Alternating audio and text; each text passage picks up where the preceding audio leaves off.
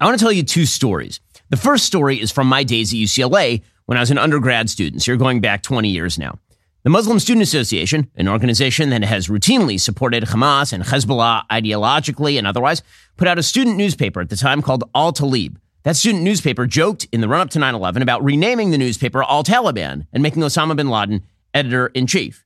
They also, again, in rhetoric, supported Hamas, Hezbollah. They, they, didn't make any bones about any of this. When I sought to write about this stuff as an undergrad for the UCLA Daily Bruin, which was the campus newspaper, I was told such columns would not be run.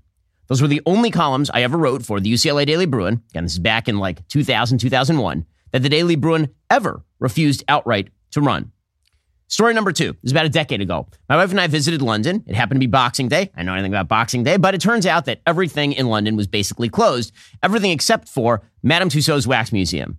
Well, we had nothing better to do, so my wife and I went there. And inside the Wax Museum, there were the usual bevy of famous figures. In the final room, there was a wax of Albert Einstein. So we took some funny photos and then we turned around. And what we saw was three young Muslims, two women and a man. They were also taking pictures with the Einstein wax. They were strangling the Einstein wax. Well, it occurred to me that perhaps that might have something to do with the fact that Einstein was pretty obviously Jewish. But I brushed it off because I'm a good Westerner. You know, maybe these guys just hated the general theory of relativity or something. Well, at the time, the museum also concluded with a wax of Adolf Hitler. Now, this wasn't a wax that my wife and I particularly wanted a photo with, but it turns out that these young Muslims did. This time, they got really buddy buddy with the wax. They put their arms around Hitler, they posed smilingly with Hitler. Multiculturalism is a failure. It has always been a failure. Multiculturalism, the suggestion that all cultures are at root the same in quality and beauty and truth, it is a lie. That lie is dangerous. That lie leads to moral blindness. As we've been discussing the last few days, it leads to atrocities, murdered babies, raped women, kidnappings, beheadings. It leads to death. It leads to carnage. But multiculturalism doesn't just excuse evil abroad, it brings it home. Multiculturalism suggests that we in the West, in the United States, the UK, France, Germany, and the rest of the Western world, we have to open our borders. After all, if we don't, we're racists. If you believe that all cultures are morally equivalent, that all cultures are equally meritorious, the only reason then to deny somebody entry is race, and that makes you a racist. There's a reason that multicultural advocates are open borders advocates. It's because their logic demands it. What difference would it make to you if migrants are arriving from the Gaza Strip or from Taiwan? Underneath, all cultures are the same. Well, that is ridiculous. And we all know it's ridiculous. We've all been afraid to say it for decades, even in countries where the leadership has recognized the failures of multiculturalism, broadly speaking. That same leadership has been totally unable to speak the truth about migration. And when they do, they are chastised by the media. This is why the media has pretended away disproportionate criminal activity from Middle Eastern and African migrants to Europe. To recognize the truth would be awkward. It might seem racist because we're not allowed to point out that it's not about race, it's about culture, and not all cultures are the same. We're seeing this shyness today across the world and the effects of it as fundamentalist Muslims rally in favor of Hamas a terror group that slaughtered 1,300 Jews in Western countries. They are joined by useful idiots on the radical left who believe in a coalition of the dispossessed that can help tear down the institutions of the West. Hence all the talk recently by left wingers about mass murder of Jews as just, you know, decolonization. Question Are these people we actually want in our country? It's a serious question. These are not people who are protesting for a Palestinian state or even protesting Israeli policies. These are people who are protesting in favor of a terrorist government that just committed the worst atrocities against Jews since the Holocaust. And there are thousands of such protesters in the West. Because multiculturalism is a failure. We can pretend it's not, but it is. And what we're watching right now, breaking out from London to New York, from our campuses to the streets of Paris, is a breakdown in the social fabric of the West. It's a breakdown brought about by a failure of confidence in our own values and unwillingness to declare the superiority of those values. Now, we're feeling that in my community directly today. That is because Hamas has now called for a global day of rage in the middle of a war that they initiated because they decided to slaughter civilians in their beds. Instead of directing all of their resources toward helping Gazan civilians, which is, you know, what a normal government might do, they've decided that doesn't matter at all. Instead, what they are doing is they are calling for a worldwide day of jihad. That is for today. They're referring to the day as the Al Aqsa flood, according to Breitbart, the Middle East Mem- Media Research Institute MEMRI, which has been doing amazing work for years, largely ignored. You've seen them on this show, but a lot of other shows haven't played their stuff. All they do, literally, all they do all day long is they watch Hamas TV and they watch Palestinian Arab TV and they watch Al Jazeera in Arabic and then they translate that stuff and they put it online. MEMRI reported Hamas as saying, quote, We declare next Friday, the Friday of the Al Aqsa flood, as a day of general mobilization in our Arab and Islamic world and among the free people of the world. It is a day to rally support, offer aid, and participate actively. It is a day to expose the crimes of the occupation, isolate it, and foil all of its aggressive schemes. It is a day for sacrifice, heroism, and dedication, and to earn the honor of defending the first Qibla of Muslims, the third holiest mosque, and the ascension of the trusted messenger. We call upon the free people of the world to mobilize in solidarity with our Palestinian people and in support of their just cause and legitimate rights to freedom, independence, return, and self determination. They've called more specifically for protests. They have suggested that Palestinians rise up within Judea and Samaria in the so called West Bank. They've called on Arab citizens of Israel to attack the state. They've called on Arabs in the surrounding countries to attack the borders of Israel. And these protests that they're calling for across the globe they aren't just protests. They've called for action, right? Part of a global day of jihad. Well, this has resulted in law enforcement having to step up patrols on Jewish houses of worship and businesses. According to NBC News, local and federal law enforcement agencies across the United States are stepping up their patrols of Jewish houses of worship, Jewish owned businesses, Israeli diplomatic buildings. I can tell you that the amount of worry in the Jewish community in the United States is extremely high. A lot of people keeping their kids home from school today because they're worried about the global day of jihad. And those worries are not empty. We've seen mass protests in a huge number of cities. Right here where I live in South Florida, there have been a bunch of protests. A lot of these protests have devolved into some level of chaos if any counter protesters show up. The um the attempt to go international with this sort of stuff is a new thing. Usually, when they call for a day of rage, it's usually something that happens specifically in the Middle East. Now they're attempting to broaden all of this out. How seriously is NYPD taking this? Well, apparently the NYPD canceled all training officer, all training for officers on Thursday, ordered the entire force to be in uniform and on patrol. The officials at the police department said that they'll have additional security at large gatherings, cultural sites, and houses of worship. All personnel have to report in Los Angeles in uniform as well. So things are, are getting very ugly in a lot of these major cities. Apparently, none of the online threats are specific and credible at this point. But out of an abundance of caution, again, there are schools in New York that are actively shutting down. They're saying there are no credible threats, but I, I don't know what, what you would expect Jews to believe at this point about a credible threat, considering it was the greatest slaughter of, of Jews since, again, the Holocaust. So a lot of Jews are, uh, are very, very worried today. Some Jewish schools I mentioned in New York have closed. The worries are not empty. The worries are not empty. And the reason that you know that the worries are not empty is because of what is happening here in the United States as well as abroad. So just take a quick example. Apparently, according to Audacy.com and 1010 Wins, a 19 year old woman attacked a 24 year old male Israeli student with a stick outside of Columbia University's main library amid division on campus regarding the Israel Hamas war. The police responded to a report of the assault in Morningside Heights outside Butler Library at 6:10 p.m. on Wednesday. The attack occurred when the victim confronted the woman after watching her tear down flyers displaying the names and pictures of Israelis kidnapped by Hamas last weekend. The victim, who asked to be referred to anonymously for fear of safety, included suffered some minor bruises. But apparently, what happened is that a group was hanging up posters of the people who are currently being held hostage, and the suspect ripped the posters down. And when they said, "Why are you doing that?" the suspect then attacked the people who are putting the posters up. And you might think that's an isolated incident. You might think, well, you know, this sort of stuff happens on campus all the time, except for the fact that what we see in broad scale, and, and universities are the very center of it, is a green red alliance. And by green red alliance here, I'm talking about Hamas green and I'm talking about far left red. And that alliance has been ongoing for a very long time on campuses. It's now bled over into our regular politics and into sort of daily life. So our friend Ami Horowitz, he went down to the East Village of New York. Remember, this is not the Gaza Strip. This is not the Middle East. This is the East Village of New York. And he asked some 30 people whether Hamas was justified in murdering 1,300 Jews in their beds. And uh, here's how it went. Their attack on Israel was justified? Um, just, it's just the cause and effect of, of oppression. Hamas have the moral high ground here. I feel like Hamas are just defending themselves from years and years of oppression and looking around living through the rumbles, and I feel like it's just justified and they're traumatized. Yeah, I, a lot of my friends kind of side with Israel, but I I feel like there's more than one side to this. I wouldn't say the attacks are fully unjustified. I'm on the side of Palestine. The Israeli government has kind of been kind of brutalized the Palestinians. So like, I understand why they try and fight back. I understand where they're coming from, and I understand why they're doing what they're doing. They're fighting back. They've been entrapped for 15 years. It's 75 years of oppression, 15 years of a blockade.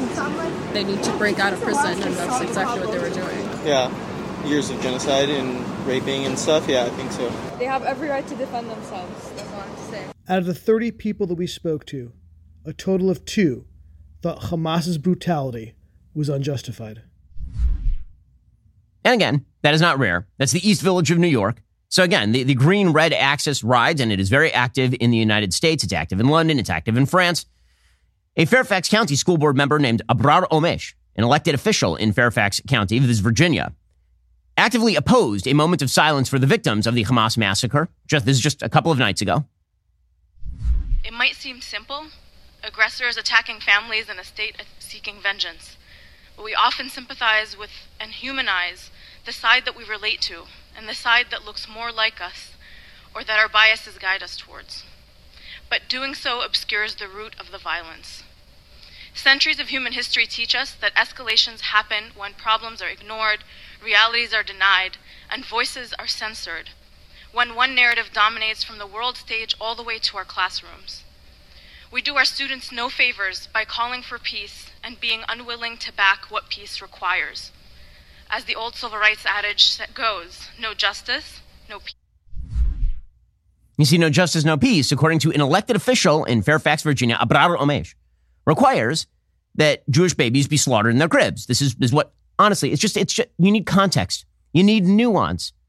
Or perhaps we have a lot of very, very evil people who believe a very lot of evil things living here in the West because the West has opened itself up wide with its multicultural nonsense. Here are Michigan Democrats just the other day refusing a vote on a moment of silence for Israeli victims. You know why this is? This is because a huge percentage of Michigan Democrat support comes from the Michigan Muslim community. That would be the same community in, for example, Dearborn that was holding a mass rally in favor of Hamas over the pa- course of the past couple of days. Speaker recognizes Representative Schuette. Thank you, Madam Speaker. I move to discharge the Committee on Government Operations from further consideration of H.R. 146 and request a record roll call vote. Uh, Representative Schuette moves the discharge of his resolution. All those is the demand supported? The demand is not supported. Now the question is on discharge. All those in favor will say aye. aye. Those opposed, nay. The resolution is not discharged. Speaker recognizes Majority Floor Leader Aiyash. Madam Speaker, just as members already know for the voting, the House adjourns to stand adjourns until Tuesday, October 17th at 1.30 Without objection, so ordered, the House will stand at ease. That's right, the Michigan House, dominated by Democrats at this point, refusing a moment of silence for Israeli victims, for Jewish victims of, again, the worst massacre in the past 80 years against Jews. In one second, I want to get to what's happening on campus. First, obviously, all of this is creating an enormous amount of, of uncertainty in the economic sphere.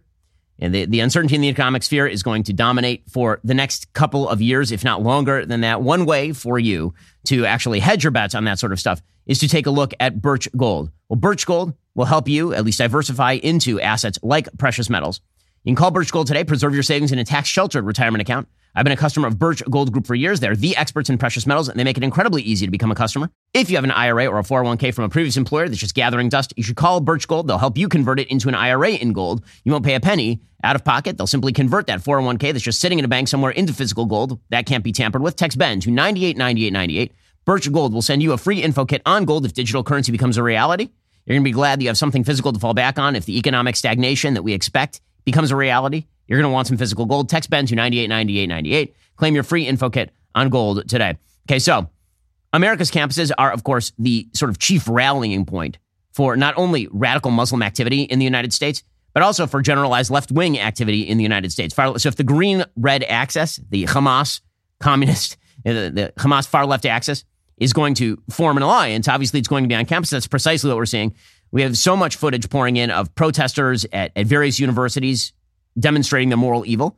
Uh, it is impossible to go through all of it, but we'll start with uh, Columbia. Here's some protesters at Columbia.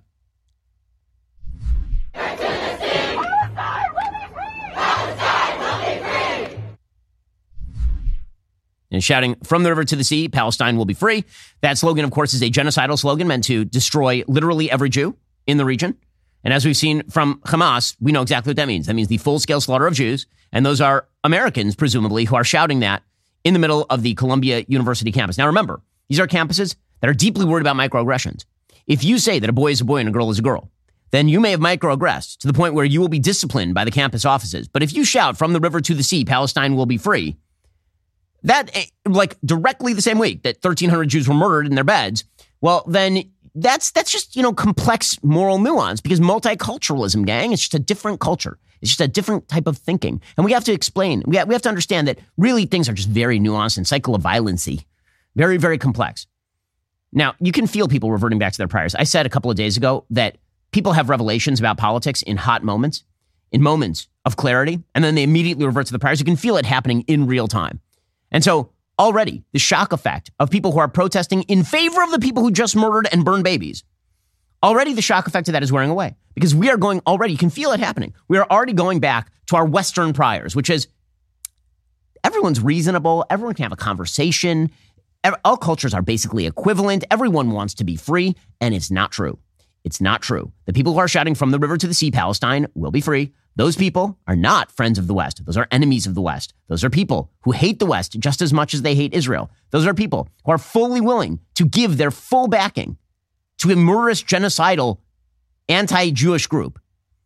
And then we all kind of like brush it off because we don't want to see. We don't want to see. The blinders are right back on. You can feel it happening in real time. You can feel it happening. People want their priors to be true. And those priors are so comforting the prior that anti Semitism, well, it's a vestige of the past. We'll never have a Holocaust again. It doesn't matter. We just saw Holocaust level violence against Jews in Israel. Jews killed for being Jews. It doesn't matter. We're going to recontextualize it and pretend away the reason that it happened. Or we're going to manufacture reasons why it happened. Or we're going to say that the Jews are just as bad as the Nazis that they face. That's what we're going to say. And you can feel it happening in real time. Because otherwise, to look at the specter of thousands, I'm talking thousands of people across the United States rallying in favor of a group that is as bad or worse than Al Qaeda might be somewhat disquieting. It might call into question some of our priors about who we should let into the country or about which cultures are equivalent to other cultures and which cultures are abjectly, manifestly inferior. There is no such thing as an inferior race. Races, well, I mean, it's not clear exactly where the boundaries are between races. Race is a genetic aspect that, that has to do with facial structure, or maybe has to do with point of origin, or maybe has to do with your skin color. None of that is relevant when it comes to human interpersonal relations. The only thing that really matters is culture. Culture, of course, is how you act. It is the way that you think. And all of that is environmentally imbibed. That doesn't come from your race. That distinction is crucial. That distinction is really important. Saying that certain cultures are worse than other cultures is simply saying that some ways of thought and ways of acting are worse than other ways of thought and ways of acting, which is obviously true unless you are an idiot. At UCLA, mass protests, people screaming intifada, intifada. Intifada means uprising. Uh, this is a call for more Palestinians to murder Jews, obviously. Uh, and this is a pretty massive rally at my alma mater. Again, Folks, if you have a kid who's getting ready for college, you should think very seriously about whether you wish to send them to one of these garbage indoctrination centers and instead maybe, you know, get them a job. Here is uh, what it looked like at UCLA yesterday.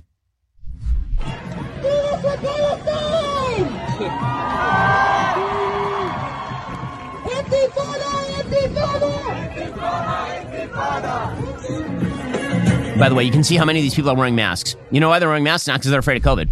The reason they're wearing masks is because they don't wish to be identified. Why don't they wish to be identified with their cause? Because they know that that cause is evil.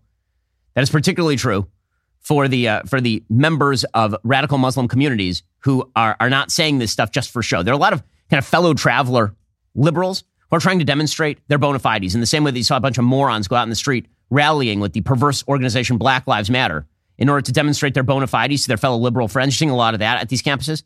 That would be the red part of the Green Red Alliance here. But the people who are truly committed, those are the ones who are covering their faces. We'll get to more of these protests on college campuses in just one second. So I got to tell you, my phone coverage, it matters a lot to me these days. I've been spending literally every moment on the phone. The phone coverage that I trust, Pure Talk, as you know, Pure Talk happens to be a great company. They speak to, they, they have core values that are aligned with the values of the Daily Wire.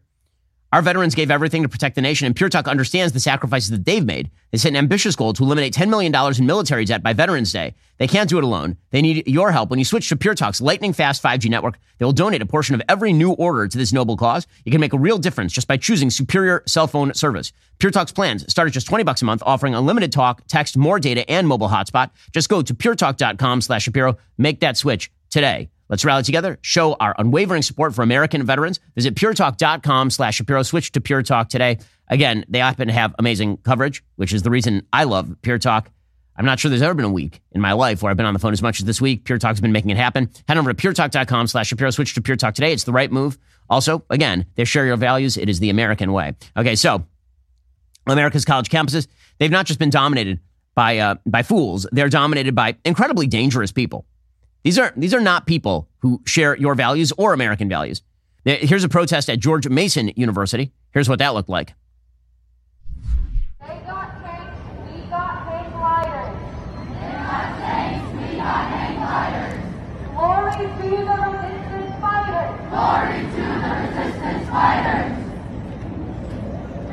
In case you can't hear what they are uh, chanting, what they are chanting is They've got tanks. We've got hang gliders. Glory to the resistance fighters. Uh, that would be a reference to the, the Hamas members who jetted in on resist on, on hang gliders into an EDM music festival and mowed down nearly 300 people. That is them at George Mason University openly cheering that. Again, pretend pretend as much as you want. This is what these people believe. This is what these people believe. You don't believe that one of the amazing things about the arrogance of the West is that they say it right out loud to your face, and you're like, nah, don't believe you. Don't believe. It must be something else. Must be ulterior motives. Hamas is like, we want to murder all the Jews. And the media's like, but what do they really want? You have these people shouting that they, they're in fact, glory to the resistance fighters who just mowed down dance festival attendees and everybody's like, nah, but what do they really want? It's really about the complexities of the Middle East, isn't it? Hmm, a lot of chin stroking these days. A lot of people think, oh my gosh, well, you know, this does this conflict does have a long history. Now listen, we can go through the history. You go to my YouTube page. I have an entire 45 minute explanation of the history. And we're going to put out an episode this weekend that explains some of the myths about all of this. But that's not what this is about. This is about murdering Jews, and they are in favor of it. Up or down on the murder of Jews. And they're like, yes. And we're like, we don't believe you. I'm sorry. Like, you say you want to murder Jews, but what I think you really want, what you really want is a better economic way of life. It's like, well, if they wanted a better economic way of life, maybe they would have pursued that or put their focus there. But I noticed that's not where they're putting any of their focus. But by the way, have you ever noticed uh, the uh, the dramatic lack of Palestinian advocates rushing to the microphones to condemn this? Have you noticed that just a little bit, like at all? Now it's amazing in the United States. Whenever there is any sort of horrific shooting that is committed by somebody who's even vaguely associated with a political cause. Everybody vaguely associated with that political cause comes out and condemns it. Of course, because they want to make clear that they are dissociated from that evil. Have you seen anyone coming out and being like, man, that, that Hamas group, they're truly evil? I mean, we're not associated with them. They're truly evil. And the answer is no. The answer is no. Because again, the cause is not a territorial dispute. Israel could not give away land enough absent its own destruction that would please these people. They couldn't. And by the way, you know what that entails? That means death of every Jew in the area. For all the talk about quote unquote Israeli apartheid, let me point out just a quick fact 20% of Israel's population is Arab. You know what I noticed? 0% of Gaza's population is Jewish. 0% of any of the Palestinian ruled areas in the West Bank are Jewish. 0% of Jordan is Jewish. 0% of Egypt is Jewish. 0% of Iran, effectively speaking, is Jewish, the tiny Jewish population. 0% of Syria is Jewish. 0% of Lebanon is Jewish. 0% of Saudi Arabia is Jewish. I mean, weird, weird. It, just strange how that worked. Strange. But don't worry, it's, it's, it's Israel that is the problem. And, and again, they say it right to your face. They say it right to you. They're not hiding the ball. This is the part that is, that is just astonishing to me, and it will never cease to be astonishing. They do it right in front of you. They say it right to your face, and everybody in the media goes, no, no, we, no, no, couldn't. No. The protests continued across the country. Arizona State University had a big protest yesterday, again, in favor of Hamas. Again, look at the size of this protest.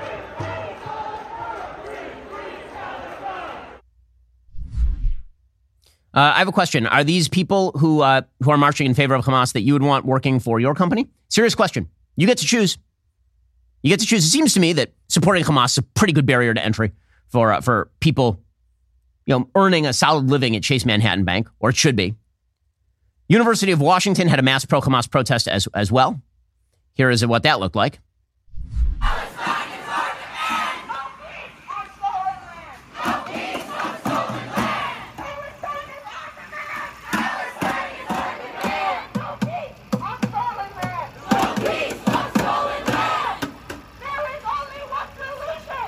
So this is um, Antifa joined together with uh, Palestinian advocates, of course. And when I say Palestinian, Hamas advocates.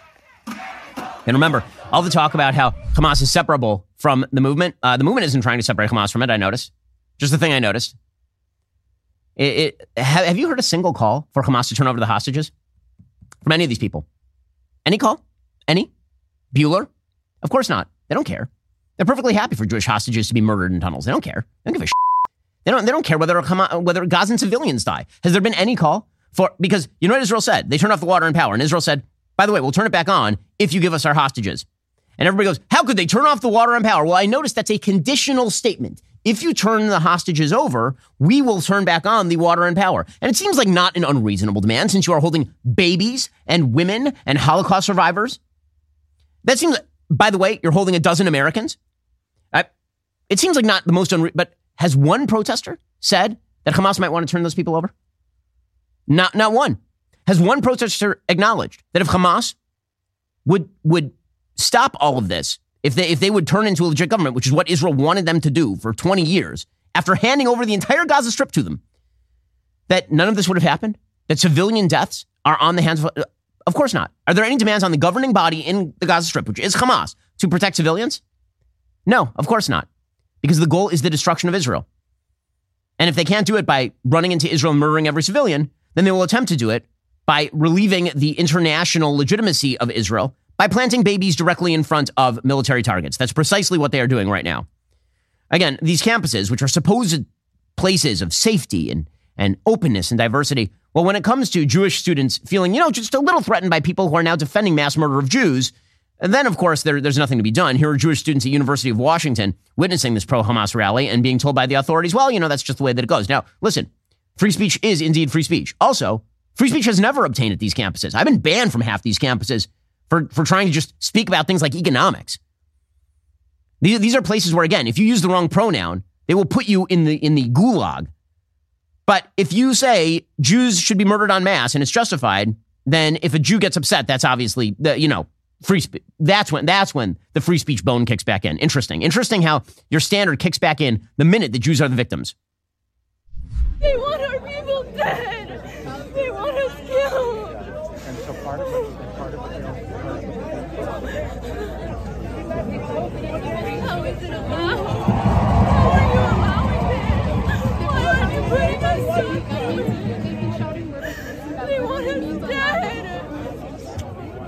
Again, it's a, it's a remember, it's a um, it's a micro. Why would Jews live in fear after 1,300 of them were slaughtered, and then all of their advocates come out on campus rallying for the slaughterers? Why would they be afraid? Uh, in the in the world of microaggressions, um, I noticed that there are certain microaggressions you guys do not seem to care, macroaggressions rather, that you don't seem to care very much about at all. Now I get back to this question of how much support does Hamas have in the so-called moderate Palestinian community or pro-Palestinian community? And the answer is I'm still looking for the people who are wildly attempting to dissociate from Hamas at this point. Where are they? Like, really, where are they? I'm going to give you an example. So there's a Palestinian American activist and a human rights attorney named uh, Noura Erakat, who's on with Katie Tur. The, the media, by the way, are desperately searching for a Palestinian advocate who will dissociate from Hamas and say that Hamas is utterly unjustified, a garbage organization, and terror organization. They can't find anybody. They can't find anybody. You know why? Because it turns out that these folks don't think like you. They don't think like you. They don't think it's bad. They don't think it is inarguably bad to kill babies. They don't. I, I don't know what else to tell you. They're saying it to your face. I'm not saying it. They're saying it. How many times do they have to say it before you believe it? It's not even me characterizing what they're saying. It's them saying it. So here is a, a moderate Palestinian American activist and human rights attorney. This is what human rights attorneys do: is they worry deeply about the legitimacy of um, of Hamas. They worry deeply about how much Hamas was provoked to this. Uh, this is Noura Erakat saying that Israel is responsible for all of it. Noura, the images that we've been seeing for the past six days, both inside of Gaza and the images of, of what happened to the Israeli citizens, both have been so gut wrenching, so difficult to watch. It, it, it, it makes it feel like there is a, a, an intractability to this fight. As you've been studying this, what, what can happen next? Thank you, Katie. These are indeed gut-wrenching, image, gut-wrenching images, but they are also preventable images and preventable mass atrocities. The condition that the largest crime and the condition that sustains this violence is the crime of apartheid and the apartheid system that Israel oversees and that the United States has been the primary supporter of in military, financial, ah. and diplomatic support. Okay, by the way, Noura Erakat, again, a human rights attorney. She's very much in favor of human rights. She says that Hamas is a political movement. Here she is explaining. It's a political movement, guys. It's not a terror group that murders civilians and aims rockets at babies and murders children in their bed and rapes women. They're a political movement, don't you see? These are the moderates. These are the moderates. Where are the moderates, guys? Where are they? I, honestly, where are you? Israel's been searching for the moderates for like 40 years. Israel does not want to govern 2 million Palestinians in the Gaza Strip. They don't. They wanted not to govern it so strongly, they handed it over to a terrorist group. Israel wants so strongly not to govern areas like Jenin, they handed over to Yasser Arafat, an actual terrorist who actively shot Jews. Like, that's how much they don't want to govern it. By the way, not just Israel. I've mentioned this before. Israel tried to turn over the Gaza Strip to Egypt. You know what Israel, uh, Egypt said? They were like, no, we don't want them. Are you out of your mind? They tried to turn over places like Jenin to Jordanian control. The Jordanians like, are you kidding me? No way. It, but don't worry, Hamas is a legit political group. Where are the moderates? Where are they? Where are they? See, it turns out that all your crap about the peace process, it requires a peace partner. But if there is no peace partner, so you're just going to wish cast your way into a peace partner, it ain't going to work. Again, these are the moderates. The moderates say that Hamas is a political movement. And a unity government, I, you think Hamas can stay? Whether or not they can or cannot stay is not the issue because the alternative of what you're saying is that we decimate Hamas. And I have to remind viewers, Hamas is a political movement comprised of Palestinians who believe in a freedom struggle forward. They are not merely these sensational images that you see. The members of Hamas that you saw recently, right? I just want to make clear to people that these are not monsters who emerged from underground just after, wanting to terrorize Israelis. These are young men who have only grow, grown up under siege for the past 17 years, who have been subject to four large scale offensive that have bombed them in their homes, that have targeted medics and hospitals and water supplies, that have refused. The, remember, they're not monsters. The people who rape women and kidnap babies and kill them, they're not monsters, she says. She says it. By the way, what present uh, the, the, the context free insanity of what she's saying here? It, it, you know, they've been the victims of ground. Uh, hey, Pray tell, what might have preceded those ground incursions that Israel had to fight? Might, or, or, the aerial bombardment that Israel had to use in the Gaza? What might have preceded that? Oh, was it thousands of rockets falling on Israeli cities? Might it have been that? The gall of these people, and the media buy it because they don't want to believe it. They can't believe it. They refuse to believe it. It undermines their entire worldview. If there are people who have cultures that are inferior, it undermines their entire. I'm sorry, any culture that calls Hamas freedom fighters and talks about the victimization of people who murder babies in their cribs that is an inferior culture. And if you can't say that, there is something wrong with you. But there is something wrong with the media. The thing that is wrong with the media is they hate their own culture so much that they cannot even deal with the idea that there are superior and inferior cultures and they've surrendered. And when you surrender, you lose. By the way, again, not just a problem for, uh, for our media, it is also a problem internationally. The number of mass protests that we are seeing all around the world in favor of Hamas should be truly terrifying to Westerners who actually care about, you know, Western values. We'll get to that in a moment. According to a recent report, Planned Parenthood continues to rake in billions in taxpayer funding and private contributions, and yet pro life organizations are winning the hearts and minds of their clientele. While Planned Parenthood continues to rake in the big bucks, the number of abortions performed year over year is slowly decreasing. In short, we are winning the fight to end abortion, but there is a long way to go. This is why my show partners with Preborn. They're the largest provider of free ultrasounds in the United States. Preborn has figured out that by letting a woman see her baby on ultrasound and listen to its heartbeat, that baby's chance at life is doubled. But Preborn operates on a really, really slim budget. All the money is going towards saving babies. They rescue over 200 babies every single day, no government funding. They need your help. A donation of just 28 bucks will cover a free ultrasound to an expectant mom. After seeing the life growing inside her, she is twice as likely to choose life.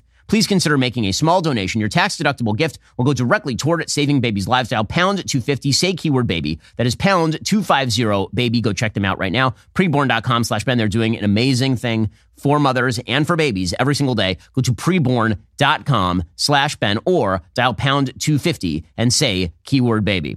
Okay, so it's not just a problem of exporting terrorism and, and terror support to the United States. Obviously, it's also happening in countries across across the world. Massive pro terrorism protest in Paris yesterday. Here's what that looked like. Look at the size of this.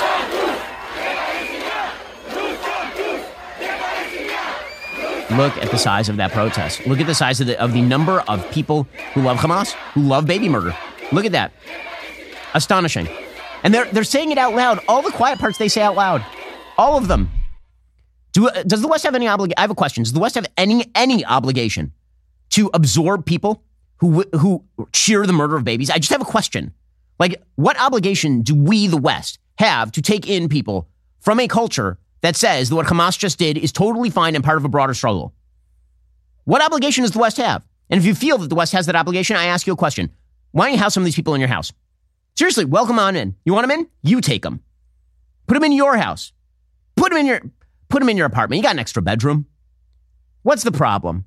After all, it's a multicultural world and we're all the same underneath. Here are Hamas supporters in Vienna.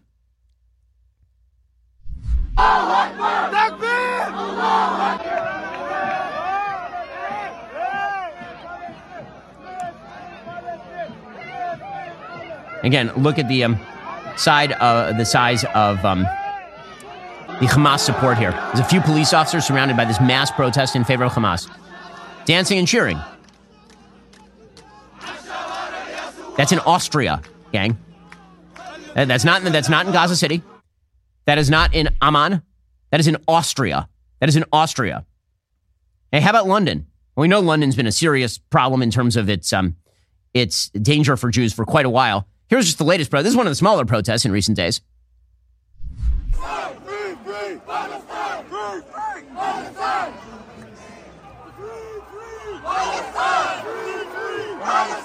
Yeah, here they are, um, you know, carrying smoke and uh, and Palestinian flags and, and all the rest of this. Again, this is in the aftermath of attacks on Jews. That's what this is. Okay, so all of this is part and parcel of this group of people. And when I say this group of people, I mean Hamas and its supporters, who are playing a suckers game with you. And the suckers game is that you are a fool and you will revert back to your priors. That is the suckers game. And you probably will. The West probably will, because the West does not have any sort of cojones about its own values at all. None. So they are immediately shifting the focus to what's going on in Gaza. That's fine. We should be focusing on what is going on in Gaza. Tremendous human suffering in Gaza. Every bit of it is Hamas's fault. Every single part of it is Hamas's fault. I'll say it again. For those too slow to understand, I'll say it real slow in small words. Israel abandoned the Gaza Strip in 2005. It is now 2023. Hamas has ruled the Gaza Strip since 2006. It is now 2023. Hamas is in control of the Gaza Strip. Hamas is holding hostages. Hamas is in control of its own civilians. Those civilians live under the rule of the Hamas government in the Gaza Strip. Those civilians are Hamas's responsibility. It is a war crime to put your civilian in front of military targets. It is a war crime to shield your rockets with children. It is a war crime to hold hostages. It is a war crime to put hostages in a war zone to pr- try to prevent bombing. All of these are war crimes. Every ounce of blood that is spilled, every building that is taken down, every ugly photo you see from Gaza is on Hamas. It is that simple. There is no duality about this.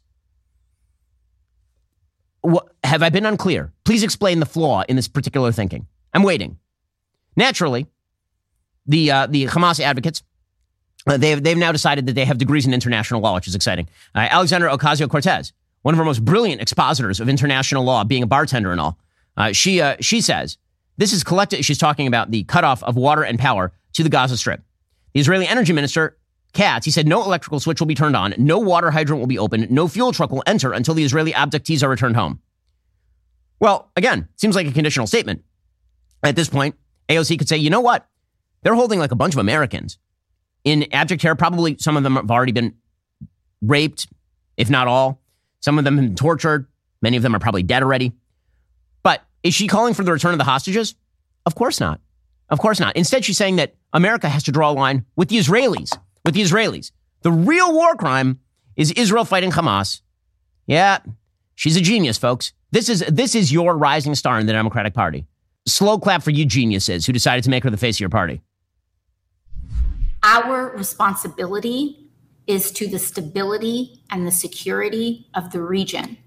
That means being able to support, uh, not support, yes, Israel in its defensive capacities, right? In its not to not support in- Israel, in not support no. context. In, But it oh, I mean like also defend. Oh, means that the United States has a responsibility to ensure accountability to human rights, to prevent the ethnic cleansing of Palestinians, and to ensure that horrors do not happen in the names of victims who do not want their mm. tragedy used to justify further violence and injustice. She's going to speak on behalf of the dead Jews in Kfar Aza. She's going to speak on behalf of the dead Jews in Sderot. She's going to speak on behalf of the grandparents who watched their grandchildren be murdered in cold blood. She's going to speak on their behalf.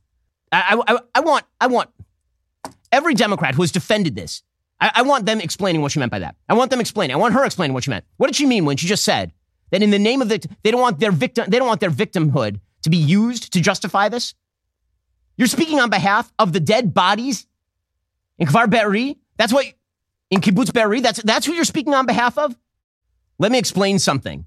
That's not how international law works. Geneva Conventions, Article 29. The party to the conflict, in whose hands protected persons may be, is responsible for the treatment accorded to them by its agents, irrespective of any individual responsibility which may be incurred.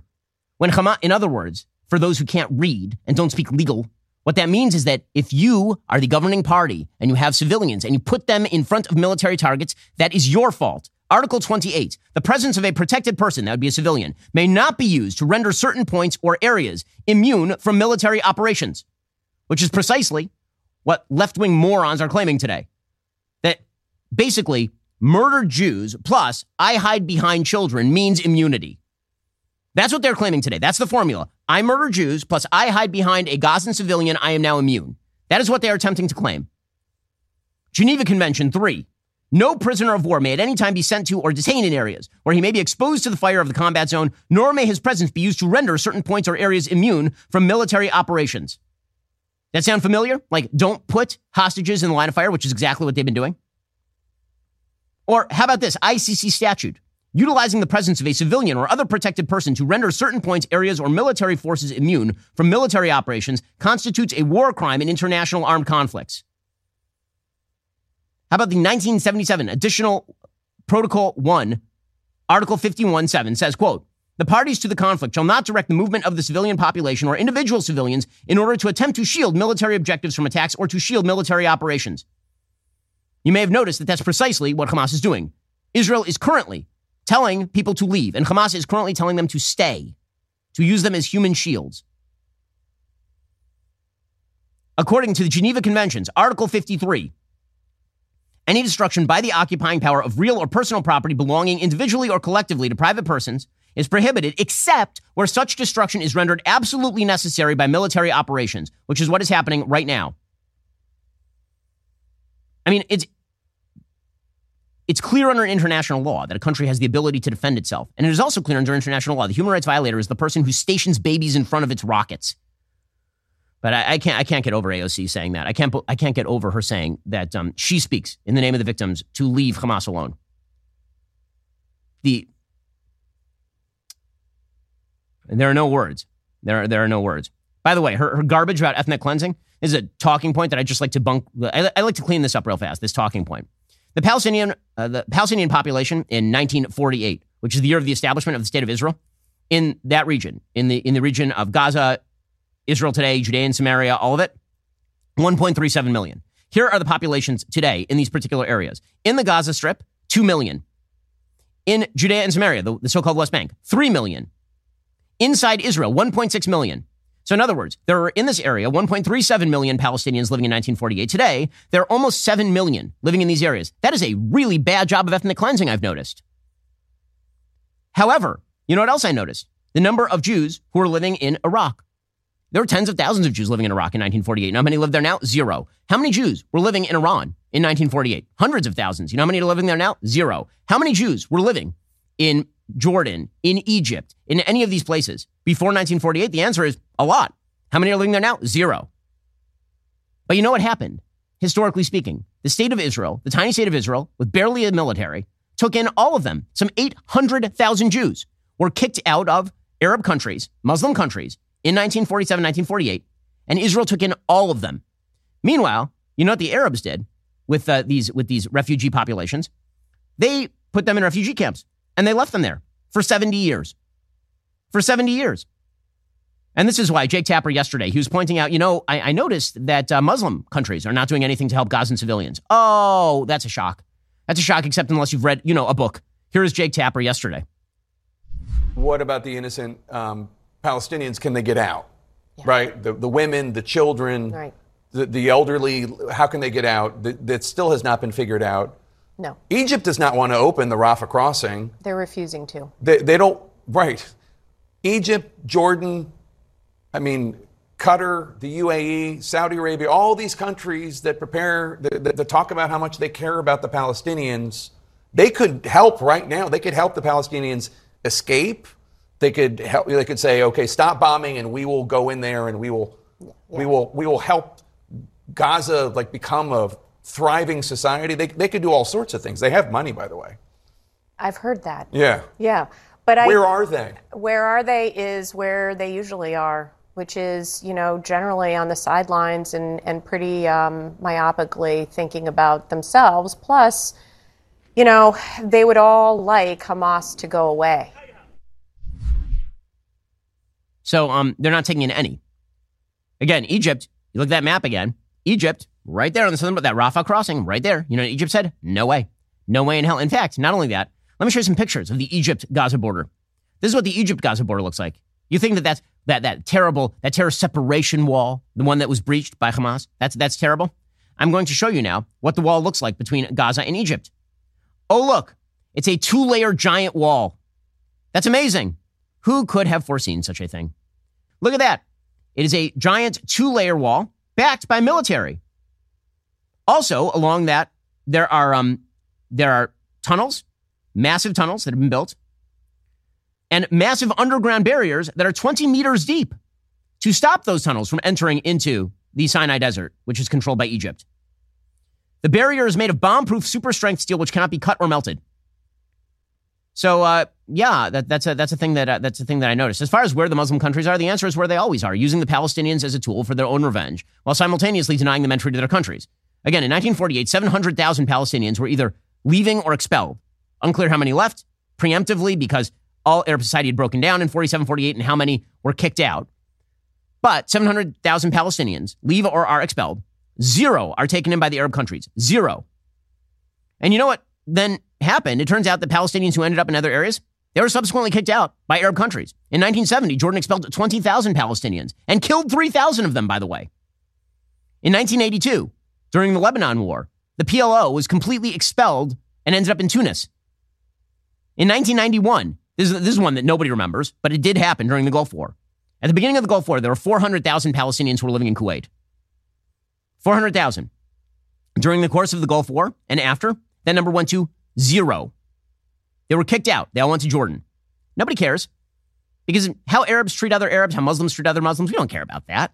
We don't care about that. What we care about is that if Jews are victimized by Muslim terror, then Jews have to basically let themselves be victimized.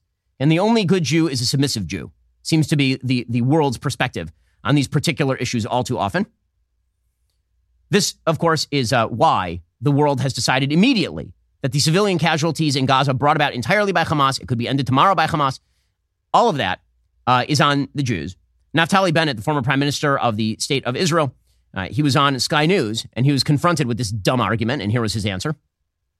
And what about those Palestinians in hospital who uh, are on life support and babies and incubators whose uh, life support and incubator will have to be turned off because the Israelis have cut the power to Gaza? Are you seriously keep on asking me about Palestinian civilians? What's what's wrong with you? Have you not seen what happened? We're fighting Nazis. We don't target them. Now, the world can come and bring them anything they want. If you want to bring them electricity, I'm not going to feed electricity or water to my enemies. If anyone else wants, that's fine. We're not Well, this is responsible for them. this is the point. But you this keep is on. Point. You, no, no, I, I want to tell you. No, no, listen. listen you listen no, to me raising right your now. voice, I've and we're heard trying. you enough. No, no, I I- understand. I've- we're I've trying to have a heard a lot of conversation here. Listen, this No, is my you're- you're- program. you're this is my show, and I am asking the questions. You're raising your voice, my and I've asked you, and we've already, we've already stopped. Please, and let me finish. We've already distinguished between Hamas. I want to tell you, you You're, on you're, you. you're trying to speak over. We No, no. are not. Shame on you. It's nothing I'm about pre- I- I shame. We're trying to prime have a conversation There's about a very serious situation Because- here, because- and you are refusing you to just address it. Jump over immediately, and again and again, you Absolutely use not. Narrative. You are incorrect They are responsible because I can tell you that when the UK, Absolutely when Great not. Britain was fighting the Nazis during World War II, no one asked what's going on in Dresden. Okay, ha- happens to be a fact. I don't see a lot of I don't see a lot of the anchors on Sky News shedding great tears over, over all of that because it happened a long time ago. But I'll just point out at this point, uh, for, forget about World War II. I mean, if you look look at World War II and the amount of civilian death that was incurred by the Allies in the defeat of Nazi Germany and and fascist Japan, you're talking well in excess of a million people who were killed. The firebombing of Dresden killed tens of thousands of people. The firebombing of Tokyo killed like hundreds of thousands of people. Hey, that that that why they were military targets. They're military targets. And now we have the luxury of looking back and going, "Oh well, you know that was bad. Maybe we shouldn't have done that, or maybe we shouldn't have gone so hard." Or when bombs were falling on London, that ain't the mentality. But put that aside. That was that was 80 years ago. Let's let's go more modern. During the Afghanistan war that the United States fought in Afghanistan, at least 50,000 civilians were killed. At least 50,000. 50. Not one, not two, 50. And that was not an existential threat to the United States. Okay, terrorism was a threat to the people of the United States. Hamas is an existential threat to Israel, especially because if Hamas were to emerge from this unscathed, Hezbollah would come in from the north, and everyone knows that. And if Hezbollah comes in, by the way, you're looking at nuclear war. That is the reality. We'll get to the international of this in just one second, because what we're attempting to avoid here by allowing Israel, and I say we as the United States, what we are attempting to avoid here is a very small regional conflict developing into a global war, including nuclear weapons. I'll explain that in one second. But just to get back to the civilian point, the number of dead civilians in Iraq due to the Iraq invasion of the United States, approximately 200,000. That is in a country very far away. That is not next door to the United States. But put that aside. How many dead civilians are there in Libya, thanks to the Libyan bombing campaign undertaken by the Obama administration? At least 1,300. How many dead civilians were there in the ISIS war? At least 1,400. Okay, those are just wars involving the United States. When you look at dead civilians in the Middle East, you're talking at least 500,000 in Syria in the last few years alone. No one seems to care. Hmm, weird. Why? I wonder why.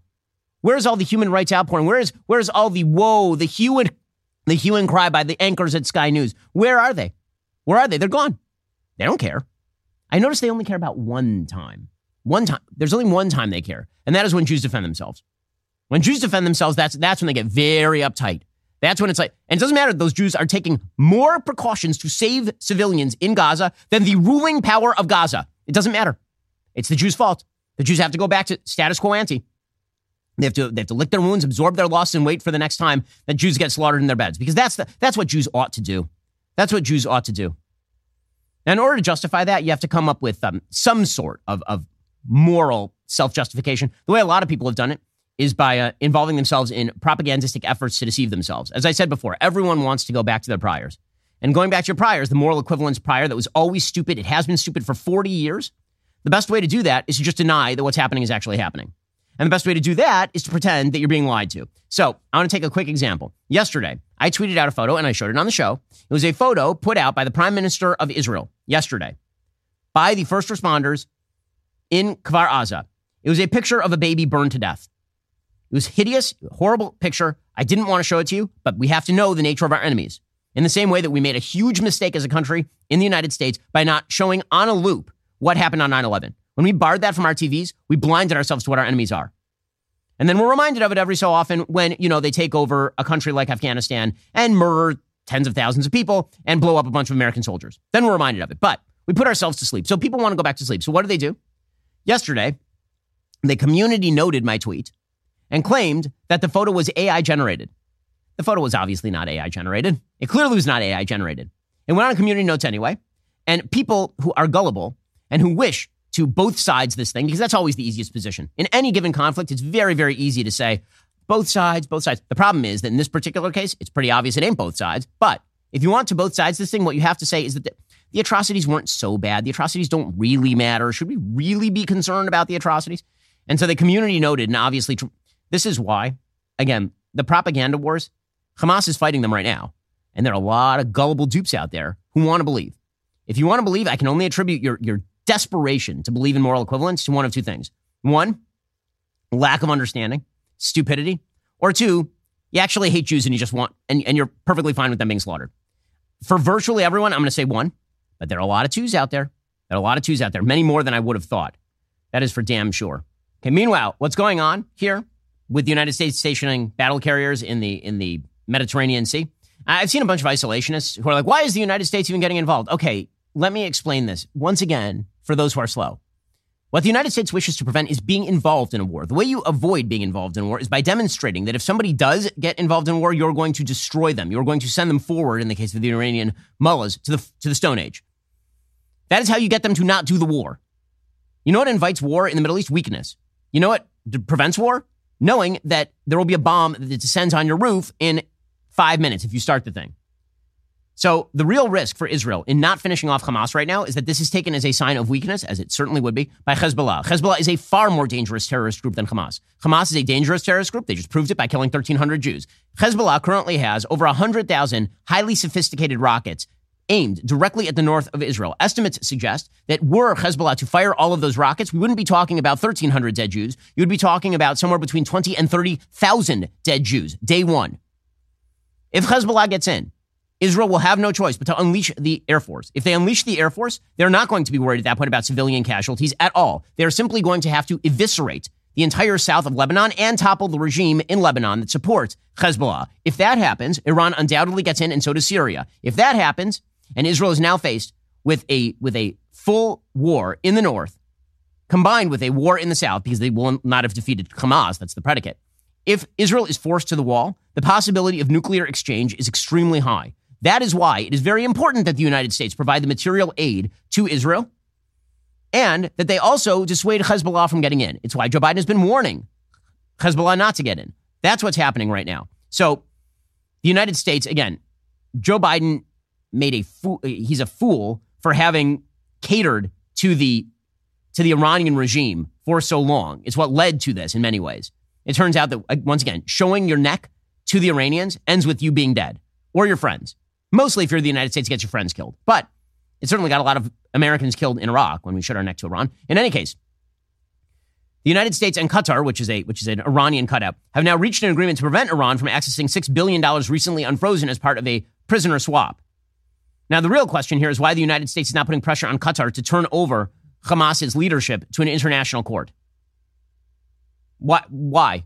the United States has that kind of leverage over Qatar, perhaps they should be, you know, encouraging Hamas to Hamas leadership to be arrested. But they're not. They're not doing that. At the very least, that is a tacit admission that what's going on in Qatar. The, again, the entire Hamas leadership, they don't care what happens in the Gaza Strip. They're worth millions of dollars, and they're living in Qatar in like posh five star suites, as is very typical of terror groups. The, the great lie of these terror groups is that the leadership deeply cares about the cause. Very often, the leadership doesn't care about the cause. They just like getting rich and living in posh estates. Yasser Arafat, by the time he was done, was worth hundreds of millions of dollars that he had stolen from his own people. Mahmoud Abbas is a very rich man.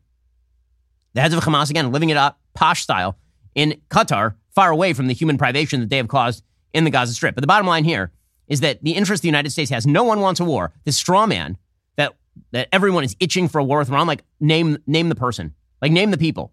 I know Lindsey Graham says dumb words sometimes, but like aside from Lindsey Graham, can you name people who are like, yeah, let's go to war? With- Israel doesn't want a war with Iran. No one.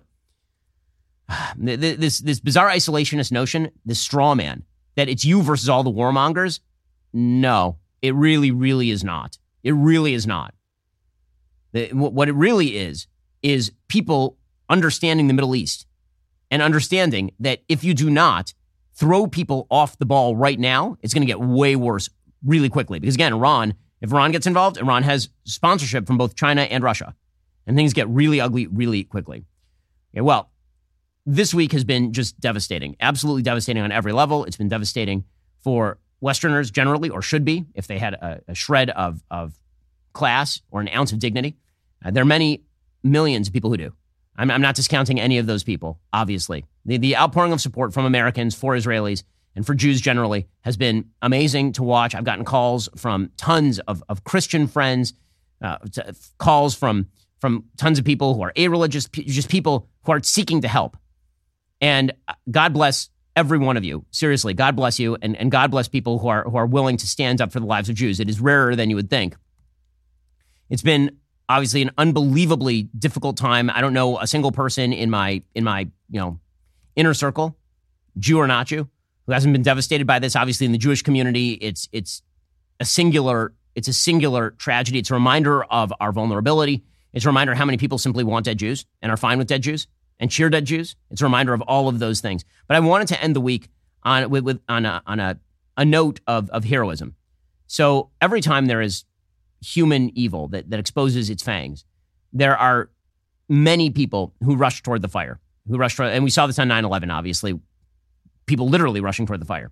In this particular case, there are a bunch of stories that have emerged from Israel that, that, are, that are worth retelling. These are people who are going to have streets named after them someday. Amazing, amazing people. This one is from the New York Post.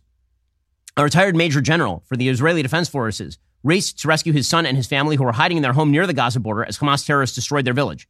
Noam Tibon, 62, recalled the moment he assured his son, journalist Amir Tibon, he would save him and his family when their small kibbutz of Nachal Oz fell under siege by Hamas on Saturday.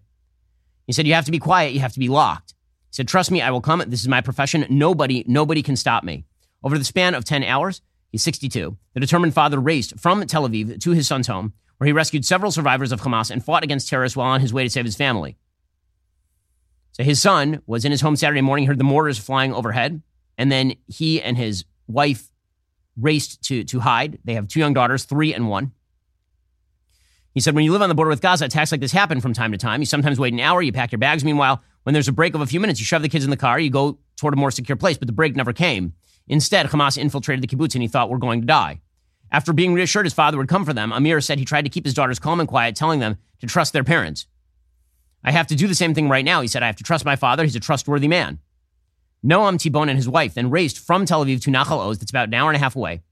They stopped along the way to help survivors of the Nova Music Festival massacre who were running away barefoot. After delivering as many people as they could to a safe location away from the border, Tibon went back and arrived at the outskirts of Nachal Oz. And he pulled out a pistol to fight the members of Hamas, many of whom were armed with automatic weapons. Spotting injured soldiers, Tibon once again opted to put his personal mission on hold to help the wounded retreat to a hospital before going back to look for his son. By the way, that is, I mean, can you imagine that? Your own child is calling you from the bunker and asking for your help, and you literally stop to help other people on the way twice. He gave up his car to help the wounded. So then he, he enlisted the help of another retired general named Israel Ziv. The two men drove into Nachal Oz. And there they joined the IDF in fighting the terrorists. Tibon said, when I came to the area of my son's house, there were at least five bodies of terrorists and Israeli soldiers killed. And, uh, and that's when grandfather arrived and saved everybody. It's an amazing, amazing story. But these stories are coming out fast and furious from Israel. Um, amazing people who, who are racing toward the fire, young women. This isn't even talking about the people who were killed. And, and there were many people, again, 1,300 dead, many people who were murdered 18, 19 years old, rushing to the scene to try and save people.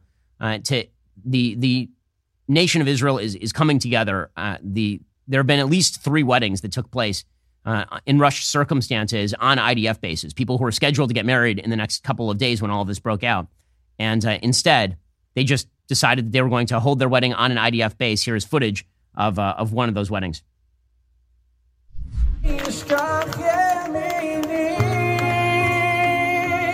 You can see this is just a, they, they decided they were going to put the wedding together on the spur of the moment. Again, this is a soldier who's going to go into harm's way to protect his fellow Jews and fellow Israeli citizens, Jewish and not Jewish alike. There are weddings like this that were put together spur of the moment. People dancing and singing in the wake of, of human evil. And, um, you know, Hamas says that the Jews love life, we love death. That is certainly true. Hamas loves death, the Jews love life and Hamas is going to get its wish. Alrighty, folks, in just a minute, I'll be interviewing Rudy Rochman. He's an IDF soldier who's currently on the ground. He was one of the first soldiers to respond to the massacre that took place in Kfar Aza. To hear that interview, you need to become a Daily Wire Plus member. Head on over to Daily Wire Plus right now and join. We'll get to more on this in just one second. First, Pure Talk believes in American values, and that free should mean, you know, like free. So when you switch to Pure Talk today, you'll get a free Samsung 5G smartphone. There's no four line requirement, no activation fee, just a free Samsung that's built to last with a rugged screen, quick charging battery, and top tier data security. Qualifying plans start at just 35 bucks a month for unlimited talk, text, 15 gigs of data, and a mobile hotspot. Pure Talk gives you phenomenal coverage on America's most dependable 5G network.